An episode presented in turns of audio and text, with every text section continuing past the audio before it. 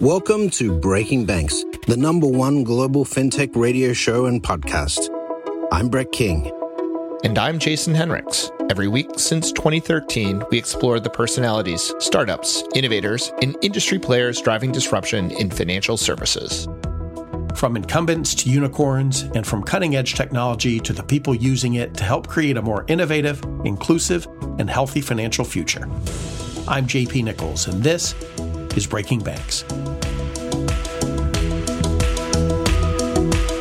Welcome to Breaking Banks and a recovering Jason Henrichs from South by Southwest.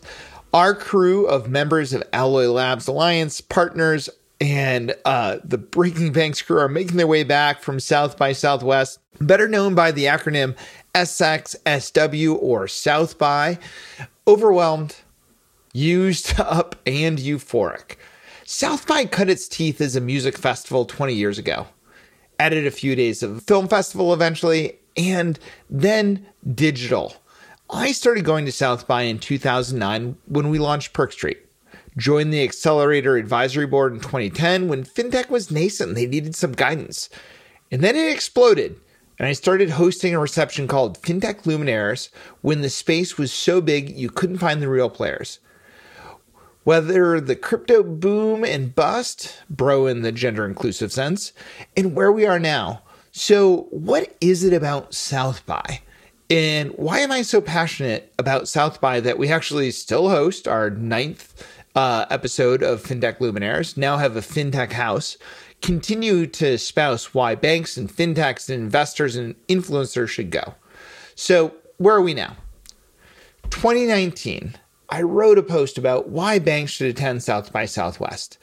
And I got responses like, hey, is it a fintech conference? And the answer is unequivocally no. And that's the reason you should attend. It's not a fintech conference. Fintech conferences are great. You should absolutely be going to Finovate. You should absolutely go to Money 2020. You should go to S&P Global. But those are places you go to find bank techs things that are selling to you at an enterprise level. Why do you go to South by Southwest?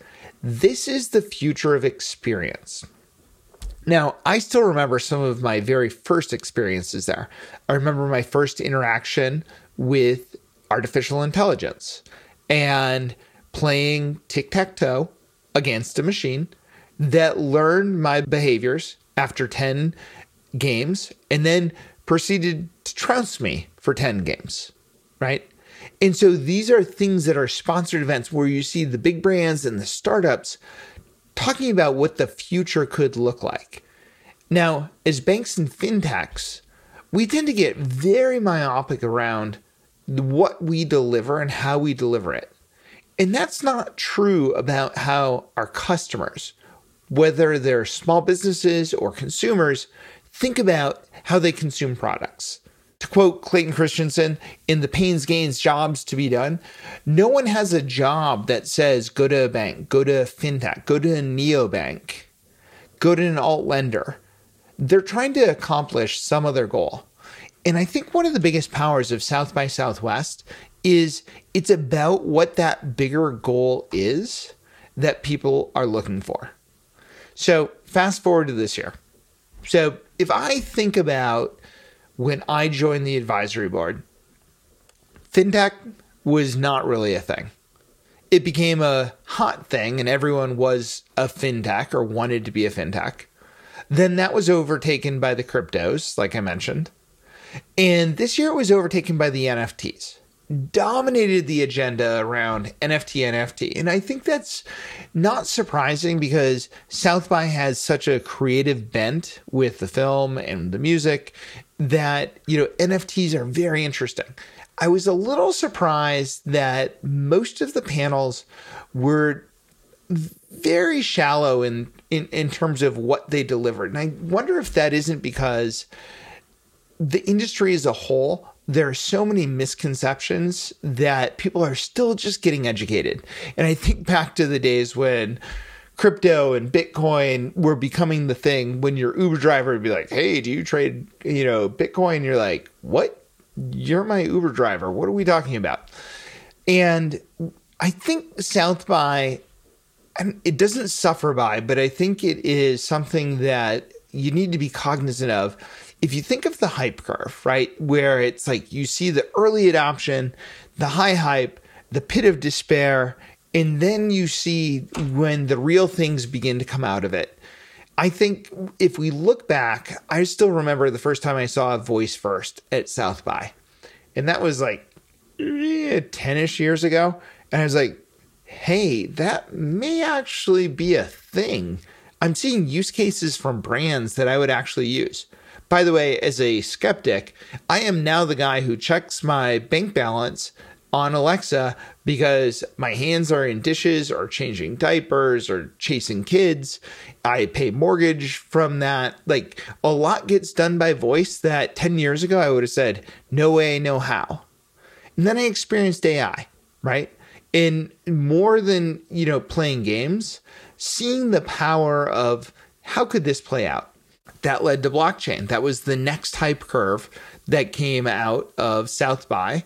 And I would say blockchain was not forefront this year, but it was actually substantial that you can see the use cases now that are coming out. The players that are there and talking about blockchain are no longer the ones out on the hype curve. That's now NFT. Um, they're the ones that are talking about real things that they're doing. And that brings me to where will we be with crypto and NFT? I think crypto, unfortunately, the hype curve did a major setback because the just huge amount of attention that went into crypto, especially at places like South by and you know places like um, comedy late night, led to an overabundance and overexuberance of investment, air quotes around investment, that really kept the mainstream applications from being developed. And I worry that we're in the same place with NFTs, right? I think we're going to hit the same valley of despair. I think if we look forward to next year and the year year beyond, NFTs are not going to have the same hype that we saw at this year's South by Southwest. But I do think if you look forward, by 2026, I think NFTs are going to be super significant. So, why attend? Well, you can touch the future. The future from the Porsche experience, by the way, it has embedded fintech to nascent startups that may actually change the world. And the other reason to go is you're going to have interactions with people that you don't meet at other conferences, and they tend to be deeper conversations. And the content is unmatched. South by is a world unto itself. And just keep in mind, it is a world that is out at the edge of what you're going to experience. And if you're a bank, especially, you're going to say, oh my gosh, like that isn't real. I can't go do that. Well, you need to pay attention. The classic Wayne Gretzky don't skate to the puck, skate to where the puck is going to be. Look to where the future is going to be. It's not updating your mobile app, it's thinking about where you can embed. And when I look at the interactions we had at our fintech house, it was really interesting to see the banks, the compliance players, which were both legal and from Sherman and Williams, and the compliance side from Crowe, and the startups and incumbents, you know, all talking about the same thing about where we need to go and how do we get there. And that's why you go to South by. And by the way, I do not get paid by South by. I'm just a huge fan of South by Southwest in things outside of the industry that you exist in, right? Go to Finovate, go to Money 2020, go to S&P Global's Community Bankers Conference, but also go find those conferences that expand your horizons and rethink what finance can be. Because the future of finance is on the edge. It is the edge of money because for our customers, the transaction is not the center of their life. The transaction is something they're trying to accomplish. And I said this and I know I repeat it too often. When I was talking at the FDIC conference in 2017, 2019, I guess, their first um, fintech conference around why is there such a question about why is Rocket Mortgage able to charge 35 bips more than anyone else? It's because they deliver something no one else can. And it's not just a touchy feely better experience. It's called I need a decision over a weekend, and my bank branch can't deliver that. That's what you see when you go to something like South by Southwest is you see how people are reimagining the possibilities of how you deliver services. And with that, we're going to in the second half have Amber talk to uh, First Federal about what they're rethinking around how they deliver services. And this is the challenge of uh, this episode is how do you rethink what you deliver? If you work for a bank or a credit union, you already know that this strategic planning and budgeting season is filled with more uncertainty and risk than ever before. And the answers you need aren't in your boardroom or in your spreadsheet models. At Alloy Labs, we've worked with some of the most innovative financial institutions in the world. And our industry leading tools and frameworks can help you create clarity out of chaos and prioritize what are always limited resources to help you defend and extend your existing business while you're creating viable options for the future. From intensive corporate programs custom tailored for your situation and your team, to bite sized digital workshops where you can learn from multiple bank perspectives we can help you forge ideas into results quickly and cheaply. Learn more at alloylabs.com. Times of great change are also times of great opportunity, and the time to act is now. alloylabs.com.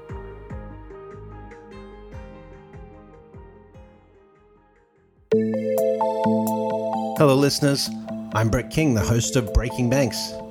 Together, myself and Dr. Richard Petty have recently released our latest best selling book, The Rise of Technosocialism. We look at how inequality, artificial intelligence, and climate change are going to shape our world moving forward. During the pandemic, the wealth of the world's billionaires ballooned. The richest 1% added $1.6 trillion to their wealth, meaning that they own more wealth than the bottom 90% of Americans today. Unemployment skyrocketed during the pandemic, but artificial intelligence could disrupt up to 80% of the jobs today. These new industries we are creating will face labor shortages because we aren't training our students with the right skills. By 2050, we'll need to produce 70% more food to feed the 9 billion inhabitants of the planet, but we lost 40% of our farmland to erosion and pollution in the last 50 years. By 2050, 570 global cities face inundation from sea rise. Miami, Guangzhou, New York, Calcutta, and Shanghai are just the top five cities. If you want to know more about the solutions to these problems, check out The Rise of Technosocialism, our latest best-selling book. You can get it on Amazon, Barnes & Noble, or go to riseoftechnosocialism.com to find out more. Welcome to the future. Hey, hey, I'm your host, Amber Buker, and today we're talking with the leaders of First Fed, a community based bank based in Port Angeles, Washington, that's just coming up on $2 billion in assets and a centennial birthday. So, this bank has undergone some really big changes over the last several years, including a leadership change, a brand refresh, and most importantly, the development of new opportunities, including a joint venture with a technology firm. So, today we're going to dig in into these activities, the DNA that banks need to pull off big transitions, and so much more. So let me welcome our guests. We've got Matt Deines, the CEO of First Fed and board chair at Quin Ventures, and he's joined today by Christopher Riffle, the COO and newly uh, newly appointed Chief Digital Officer at First Fed, and also a board member at Quin Ventures. Great to have you both. Welcome, guys. Thanks, Amber. Thank you so much, Amber. We're thrilled to be here. Awesome. Well, glad to glad to jump into the conversation. It's interesting. I was connected to you guys by Eric Sprink, the CEO over at Coastal Community Bank, which is another super innovative community bank up in your neck of the woods. So, um, interested to see what's in the water in that area. And um, to get us started, I'd love to hear just a little bit about First Fed. If you could set the stage for where you are located in the country, what you like to focus on, all that good stuff.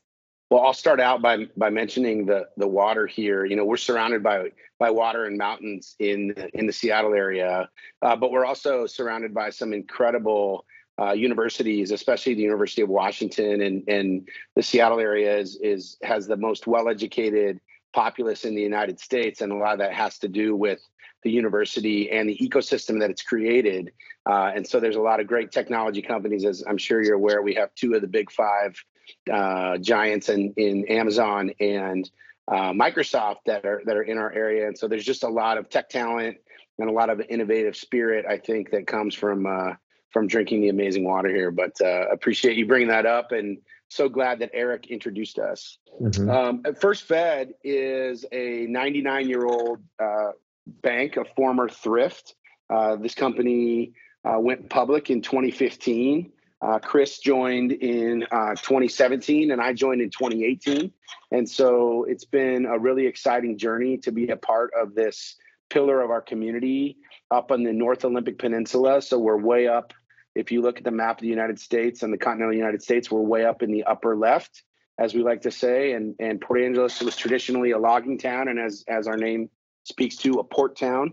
Uh, we've been very involved in the community and have the number one market share on the North Olympic Peninsula in both Clallam and Jefferson County here in the region. Um, as most thrifts, we had a very thrift balance sheet back in the in the early 2000s and 2010s. Uh, a lot of mortgages on the funding side, a lot of certificates of deposit and savings accounts, as you might imagine. Um, we have made a lot of changes to move towards commercial banking in the traditional bank over the last several years. That process had started before Chris and I arrived. Um, when I joined in 2018, Chris had started a digital transformation journey within the bank, and I kind of turbo boosted it with some of the ideas that I had. When I was talking to the board and interviewing for the job, I basically looked at this opportunity like I was raising capital. First Fed had about 190 million dollars in capital and only assets of about 1.2 billion. So a tremendous amount of capital to work with, a tremendous footprint and core competency, great governance. Chris also is our general counsel and, and our, our governance around being a public company and, and being a highly regulated institution uh, is second to none in, in the activities that we take on, the way we go about our business. Um, but we've also really gotten excited about fintech and partnerships there. And when Chris and I first met, um, you know, we had talked about trying to build a fintech within the company. We thought that's where the value was. Uh, and so we met with a couple gentlemen, Brian Adler and Will Rose, who had started a company called POM or Peace of Mind. Uh, and we were really looking for them to bring some uh, technology opportunities to us, some customer acquisition opportunities. They were looking for a sponsor bank and for capital. And so we had a number of conversations, and I'll, I'll let Chris kind of fill in the blanks as to uh, how those conversations evolved over the first six or so months, and then the last year or so that we've been operating in our joint venture. Yeah, thanks, Matt. Well, I mean, I think I should back up a little bit, and I and and and although I do work for Matt, I I, I think he also, you know, I'm not going to pay him too much lip service because it goes to his head a little bit. But you know, he Matt Matt brought in a very new way of thinking about banking here, and you know, I I came in as he noted in 2017 as uh, formerly outside general counsel, represented the bank for eight years, and I came in as general counsel and corporate secretary uh, for this relatively new public company. Uh, and so lots of organization and, and kind of reining in all the legal work that needed to happen. But within 10 months, our chief operating officer left. And our former CEO recognized the need to kind of tear the operations function of the bank down to the studs and uh, asked if I would be interested in, in applying my outside in perspective, my unbanker perspective, and how to do that. And and so I did. I, I, embarked on on that adventure, and as Matt noted, part of that was recognizing that we seem to be floating in this keeping up with the Joneses sort of culture and mentality as it relates to digital transformation. And so got some help, uh, initiated a, a, strategic plan around that. Uh, and then, as Matt noted, he came in and, and the way I describe it is he poured some fire on that and accelerated everything. Uh, and you know, my my perspective was that um, that we were kind of getting in our own way and holding ourselves back. And there's a traditional nature of banking. I think that uh, that that reigns or rings pretty true in in many many spheres of banking that that we interact with. What Matt was able to do is come in and and although he is a banker, uh, he's very unique in the sense that he's not overly straddled with the mindset around uh, real conservative uh, uh, traditional banking. He of course values that tremendously, and it's our uh, bread and butter, and we're never going to let that go. But there's just new ways to think about things, and uh, and then kind of fast forwarding into what Matt was describing with Quin and what we built there. Uh, it's just it's an, an example of that new way of thinking where we as a small community bank in the northwest partnered with a fintech and created another one uh, we went through a process of uh, application with the Fed. Uh, we had to get permission to do this as a holding company, and we went through that exercise legally and got that permission uh, in April of last year, and then signed a joint venture agreement. And from roughly May 1st until December, we were in true startup mode. We we worked together in tandem uh, between Quin and First Fed to build uh, our, our Quin product, which is largely centered around what we call lifestyle protection. Uh, in incidents of unemployment, you can uh, get up to a thousand bucks a month to, to kind of float you to your next job to cover those routine monthly expenses. Again, up, uh, up to three months. Uh, and then there's a credit card component that comes with that that we could certainly get into. But really, what it what it what it is a good example of is a different way of thinking about the role the bank can play in uh, this tidal wave that's crashing over the the financial institution in, industry with fintech uh, and and kind of breaking down uh, banking uh, to its finer parts and then improving it in ways that banks have not really been either motivated or able to do in the past. Uh, and so we've definitely, with that relationship, embraced the opportunities of fintech partnership. In this case, literally, because we are a, a equity partner in uh, in Quin Ventures, but that has then led us in a further step of evolution into the uh, the fintech partnership model altogether, where we've developed a new division at the bank, uh, and we're we're staffing up and building this uh, regulatory first and measured infrastructure to to be careful uh, to really just not keep our head in the sand as to what's going on around us and really embrace the change that's going on and wanting to be a part of that and in helping our current customers and our geographic footprint, but also customers nationwide achieve financial goals and and get better at, at their finances. Okay, so there was a lot in there that we should unpack. You guys have been moving fast and furious, and as you just described, if the way that you operate the bank is and, and, and at all like the way that you just described the last few years in this whirlwind of uh, let's go, let's get it done, let's get through it, I, I can't imagine um, what a wild ride some of the other folks at the bank must feel like they've been on. Um, an exciting ride, no doubt. But I'm so curious, you know, we've got an older bank, a big change in leadership the board is bringing in Chris and then Matt, um, really realizing that the you know stagnation is not an option anymore. It's time to do some big things. But I'm curious, what has to be true at a bank, both from the board level and from the employee level, because you guys are coming in in a really, you know, in that that executive role where you have both a board to answer to, but also employees to to bring along with you on this journey. What has to be true at an institution in terms of what's in their DNA to make the huge leaps that you guys have made in a relatively short time possible? I, I think a lot of it comes down to the culture. And, you know, Chris and I talk about this all the time we can't see all things and change all things in the bank. You know, we can do what we can do, and and you know, we've obviously been trying to make a lot of fundamental changes. But you know, the reality is, it it's it comes down to hiring great people, right? And and also to build up and educate and inform and empower the great people that you have. And and so, you know, what has been great here is that uh, much of the executive team um, that was here when I started is still here. So our chief of HR and marketing, our chief banking officer, our chief credit officer, and and and they're all coming from the banking industry like I am and, and have that background and that fundamental shift. And what we've really tried to do is to continue them uh, to continue to continue to encourage them to come along for this ride with us and that this is something that we're trying to do together and and realistically you know, we have this incredible opportunity to take the core bank that does things well. And when it really comes down to it, what do banks do? We we we process payments, right? We we take deposits and we make loans.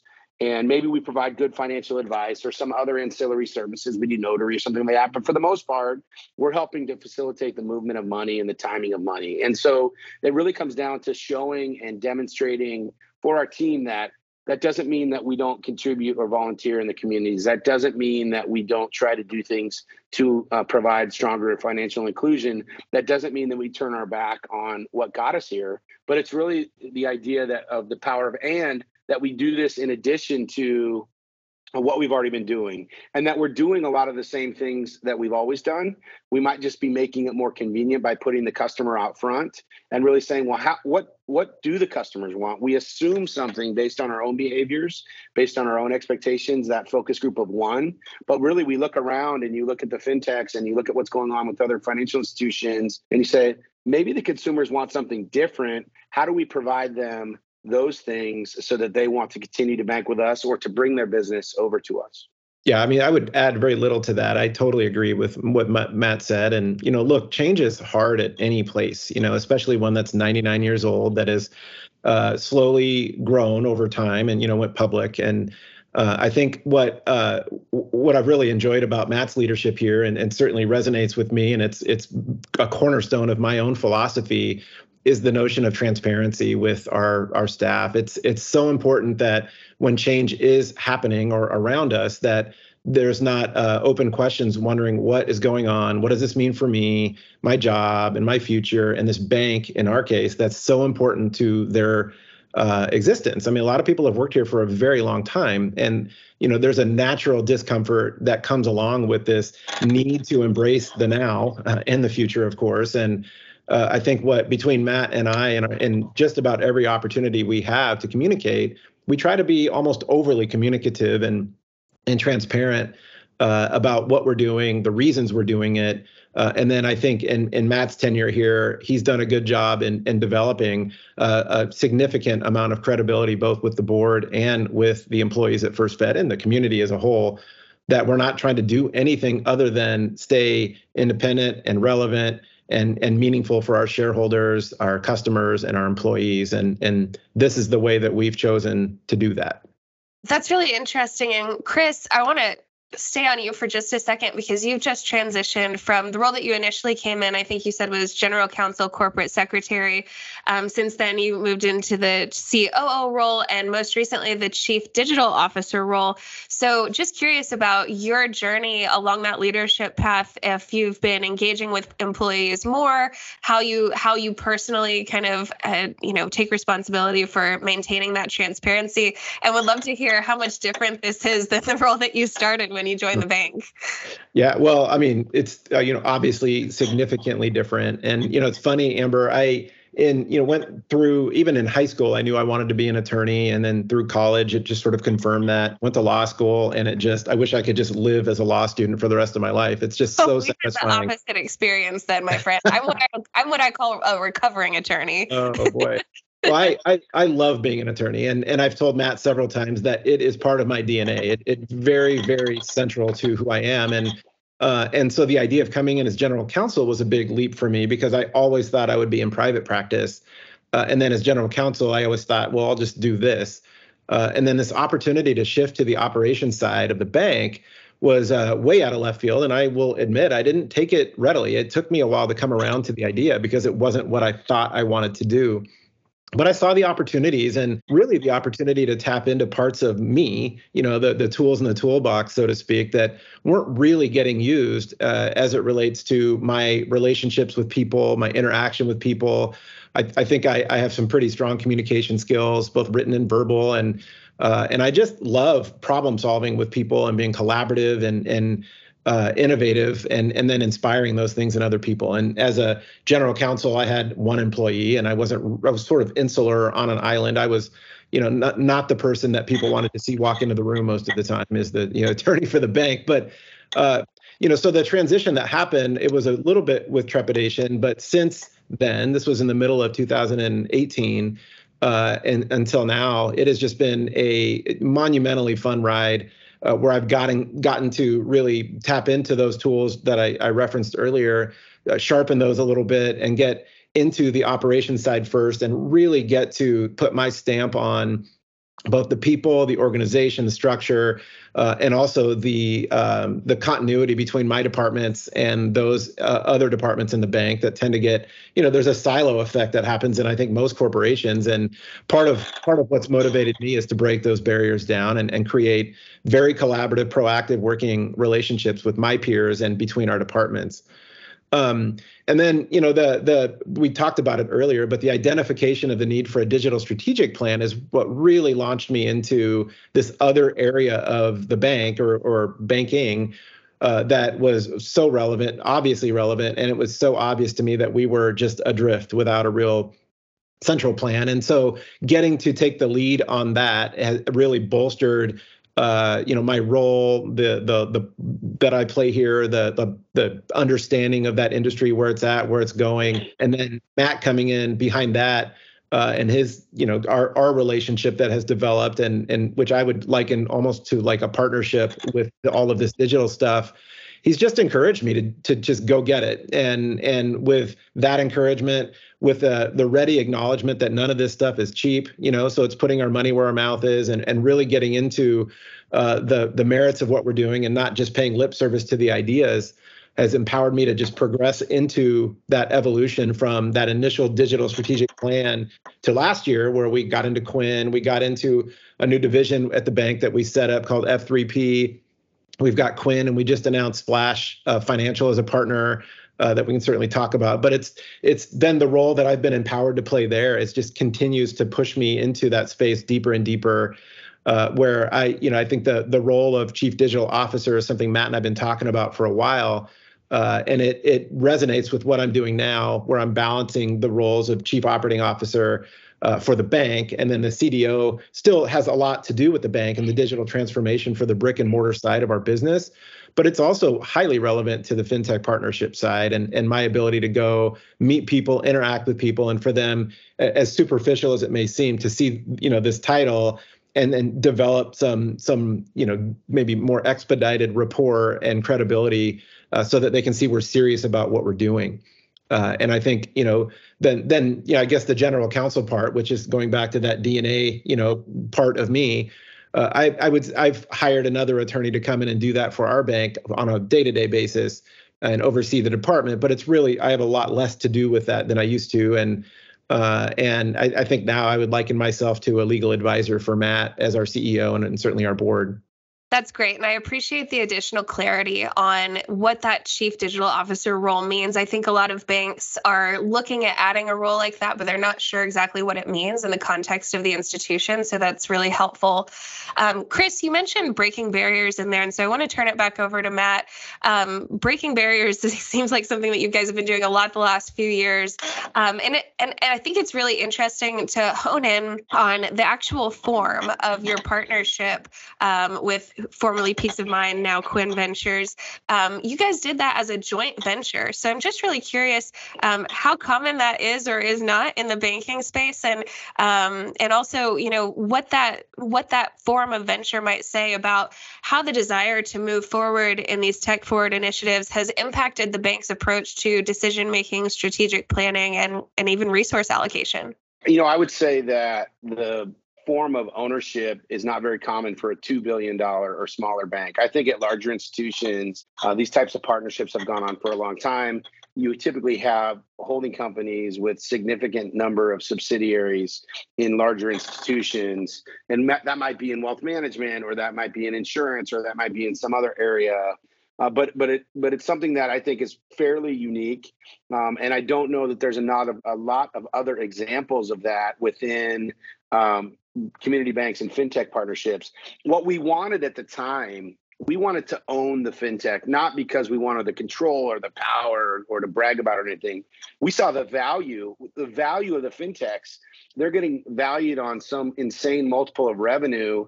We're getting valued on a similar uh, multiple of our net income. And I'm thinking, well, I'd rather be valued at that at that revenue level than the net level. And so we wanted to own the thing that was valuable, even though we maybe we're going to be valued more traditionally as a bank. You know, a lot of banks don't even get valued on earnings; they get valued on book value. So we we saw that as um, a great opportunity to go out and do something that would add more long-term shareholder value and franchise value for the company but it wouldn't come without additional revenue, right? It's not the idea is great, and maybe some people want to glom on the idea. You have to execute, and and that's really the stage that we're in right now. The interesting thing is, in the last year or so, since we signed the joint venture agreement, community banks who are involved in the fintech space have started to get recognized for their efforts as sponsor banks and for the income that they can generate from those partnerships. And so, to a certain degree, the market has started to recognize the value of those banks more uh, than they did when we first went after this. And so, not that it wouldn't be necessary to do that again, but our approach, if we were going about doing this again, might be different based on the way that banks are being perceived and valued. You know, we're not in the position necessarily of taking outsized risk. And, and I think, you know, making an investment of this size does present some risk. I think we've managed it very well, and we're very excited about what opportunities and what future gains that uh, we will manifest from this partnership. Um, but it certainly is something that I think was and, and maybe will remain somewhat unique. Um, we are so thrilled in the, in the progress that we've made with Quin over the first year. Sometimes I think we wish we went faster, right? You mentioned like, oh my gosh, you're going so fast. And sometimes I want to push fast forward and be like, what does this look like in 2024? But we also kind of on the idea that you know it's about the journey not the destination. And we're really working through this. We have learned the most invaluable uh, set of information and we've learned a lot about each other as partners. One thing i want to mention about about chris and taking on this new role you know it's almost like a bad joke if you said an accountant and an attorney walk into a bar. And and that and that's really that's really what happened that actually literally happens with chris and i but that's also you know what happened with us getting together in this we have a lot of complementary skills. We have a lot of similar shared values and, and ways of looking at the world. Uh, but there's things that I just don't have to worry about because I have Chris. And I think there's a number of things that he doesn't have to worry about. Probably a number of things that I require him to worry about. But there's also a lot of things that he knows I have handled. And, and so I think that partnership, as he referred to it, and I've used that term many times, really makes us that much better because – you know, no one person can do this. I can have a whole bunch of ideas. Um, I'm only one person. It's building a team along with the rest of our executive team, along with our partners at Quin, along with the other partners that we're talking to. It's so cool. Some of the people that we've hired in the last six months. I, I mean, we hired a woman in New York that is a, a, a AI machine learning uh, expert and who's now helping to lead Chris's F3 partnerships. I mean, for a little bank in Port Angeles to hire a woman who was born in India and works in New York City, like people would have just laughed and fallen off their chair if we had told them that two years ago. Uh, but we've done that and we've hired others um, in, in a similar vein. And, and so the access and the conversations that we have the number of smart people that we get to talk to that's really the key. It's it, it does really come down to the people that are working for you and working alongside of you. And do you think that a part of being able to bring on folks like that is because of the kind of pushing the envelope that you guys are doing now? Absolutely. And the partnerships. I mean the networking we've done. So this woman's name is simran. Quin introduced us to simran. Quin introduced us to splash. So just having that partnership and that um, joint venture with them, not only is this an amazing opportunity with Quin itself, but it's leading to new connections and new relationships. You know, we get borrowed credibility by having a partnership of this nature, and the people that they know are now a part of our network, right? And our network is now uh, utilized by them. So I think you get those synergies that you that word gets overused, but the, that the the power of the networks um, is is really what makes all of these great things happen. That's really valuable, but intangible, and something that um, I'm glad that you brought up because I think that it's um, something that needs to factor into the equation when you're thinking about how you want to work with fintech and how you want to play in that space. Um, I know we're coming up on time, but I did want to ask you guys just quickly what are some of the tech trends that you're watching closely, one over the short term in the next couple of years, and then one over the longer term?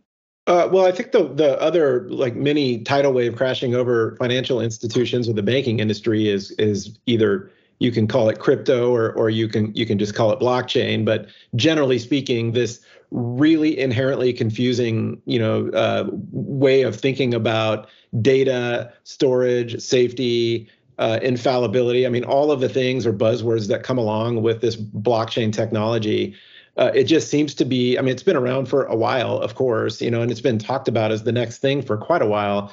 But there seems to be a new energy around it that is uh, un, unstoppable and certainly unavoidable if uh, you're willing to look around and, and listen to what's going on around you. And you know you throw in the, you know this really weird concept of nfts and things like that into the mix and you're just like what is going on with the world?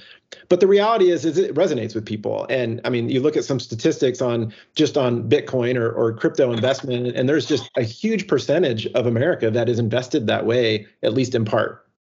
Uh, but also uh, a, a, growing acceptance of the the nature of that technology, albeit inherently under misunderstood uh, or or just confusing but the realities of it are that there are some significant benefits that if we could embrace and figure out how they fit uh, alongside what we're trying to build here at First Fed uh, for our customers locally and nationwide uh, there's definitely a place for some inclusion of the the blockchain slash crypto realities that are present and certainly not going to go anywhere anytime soon yeah, I would agree with that, especially as it pertains to payments. I, I think the idea of real time payments um, it, it is here in a large degree. I saw that Nacha just increased their daily uh, same day payment limit to a million dollars.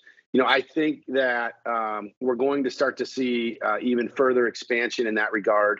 What I'm really looking at right now, which is is kind of just starting to get some some legs, and we'll see where it goes. And I think it's an outcome of the two day early direct deposit, but that is either daily or weekly payroll, whether or not that's being provided by the employer or whether or not that's being provided by the financial institution.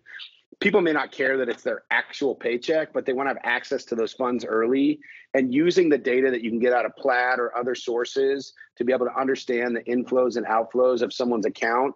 There should be ways for banks to provide access earlier to those funds, maybe more than two days early. And and I think that's something uh, that could come down the pike. And I believe, you know, two day early direct deposit is not quite ubiquitous, but a, a significant number of players have followed Chime into that into that um, offer. And I, I think you might see that with with more constant availability of your payroll um, which is great if you have a if you're a W two employee. It's a little bit harder if you're a, if you're a gig worker or you're self employed, and so there's also a lot of opportunity in in that space as well. Uh, but I think providing that liquidity, right, that access to funds when when you've earned it and when you need it is is really a huge opportunity this time. Great. Thank you both. Well, thank you so much for joining us. This has been a whirlwind. Where should where should folks find you? So um, you can find me on Twitter at, at Dying Time, and, and I'm also out on LinkedIn. You're, you're welcome to uh, to to jump in and uh, and and kind of see what we're up to. We like to post on there quite a bit, um, and and so that that's that's the best place to track me down. yeah, I'm, I'm I'm less social media savvy than Matt. Certainly available on LinkedIn. I poke around on Twitter a little bit, but uh, if you want to learn a little bit more about what we're up to, we're so happy to talk about it and kind of share what we've learned, both from other partners that have been willing to share with us and pay it forward that way. Uh, best way to reach me by far is by email uh, at, I mean, you can just look us up on ourfirstfed.com and, and Matt and I are both available for, for email communication or certainly a phone call would be, uh, I know a little bit antiquated, but it would be a great way to connect. So that would be awesome as well this sponsor bank community, which I don't even know if that's the right thing to call us, is phenomenal. There's so many great bankers doing so many great things, and everyone I've talked to in this community is willing to share. And it's really neat uh, to have that collaboration. Of course, we're competing, uh, but there's also a great sense of collaboration, which I think helps the entire process and the entire ecosystem. And I'm just really encouraged and appreciative for that. I think that's a great note to end on. I've seen the same thing both among our banks at the Alloy Labs Alliance and outside of that group. Um, it's really an area of the industry that's growing so quickly that having having folks to talk to and bounce things off of and um, get a gut check on is so, so vital when you're building a new business line like this. So thank you guys for being so generous in that and for being so generous with your time here today. We can't wait to see what comes out of First Fed next. Thank you, Thank you. Amber. Appreciate your time. That's it for this week. If you like the show, make sure to give us a five star rating on your favorite podcast platform, or share it with a friend, or share it on social media. We'll see you again next week with more Breaking Banks.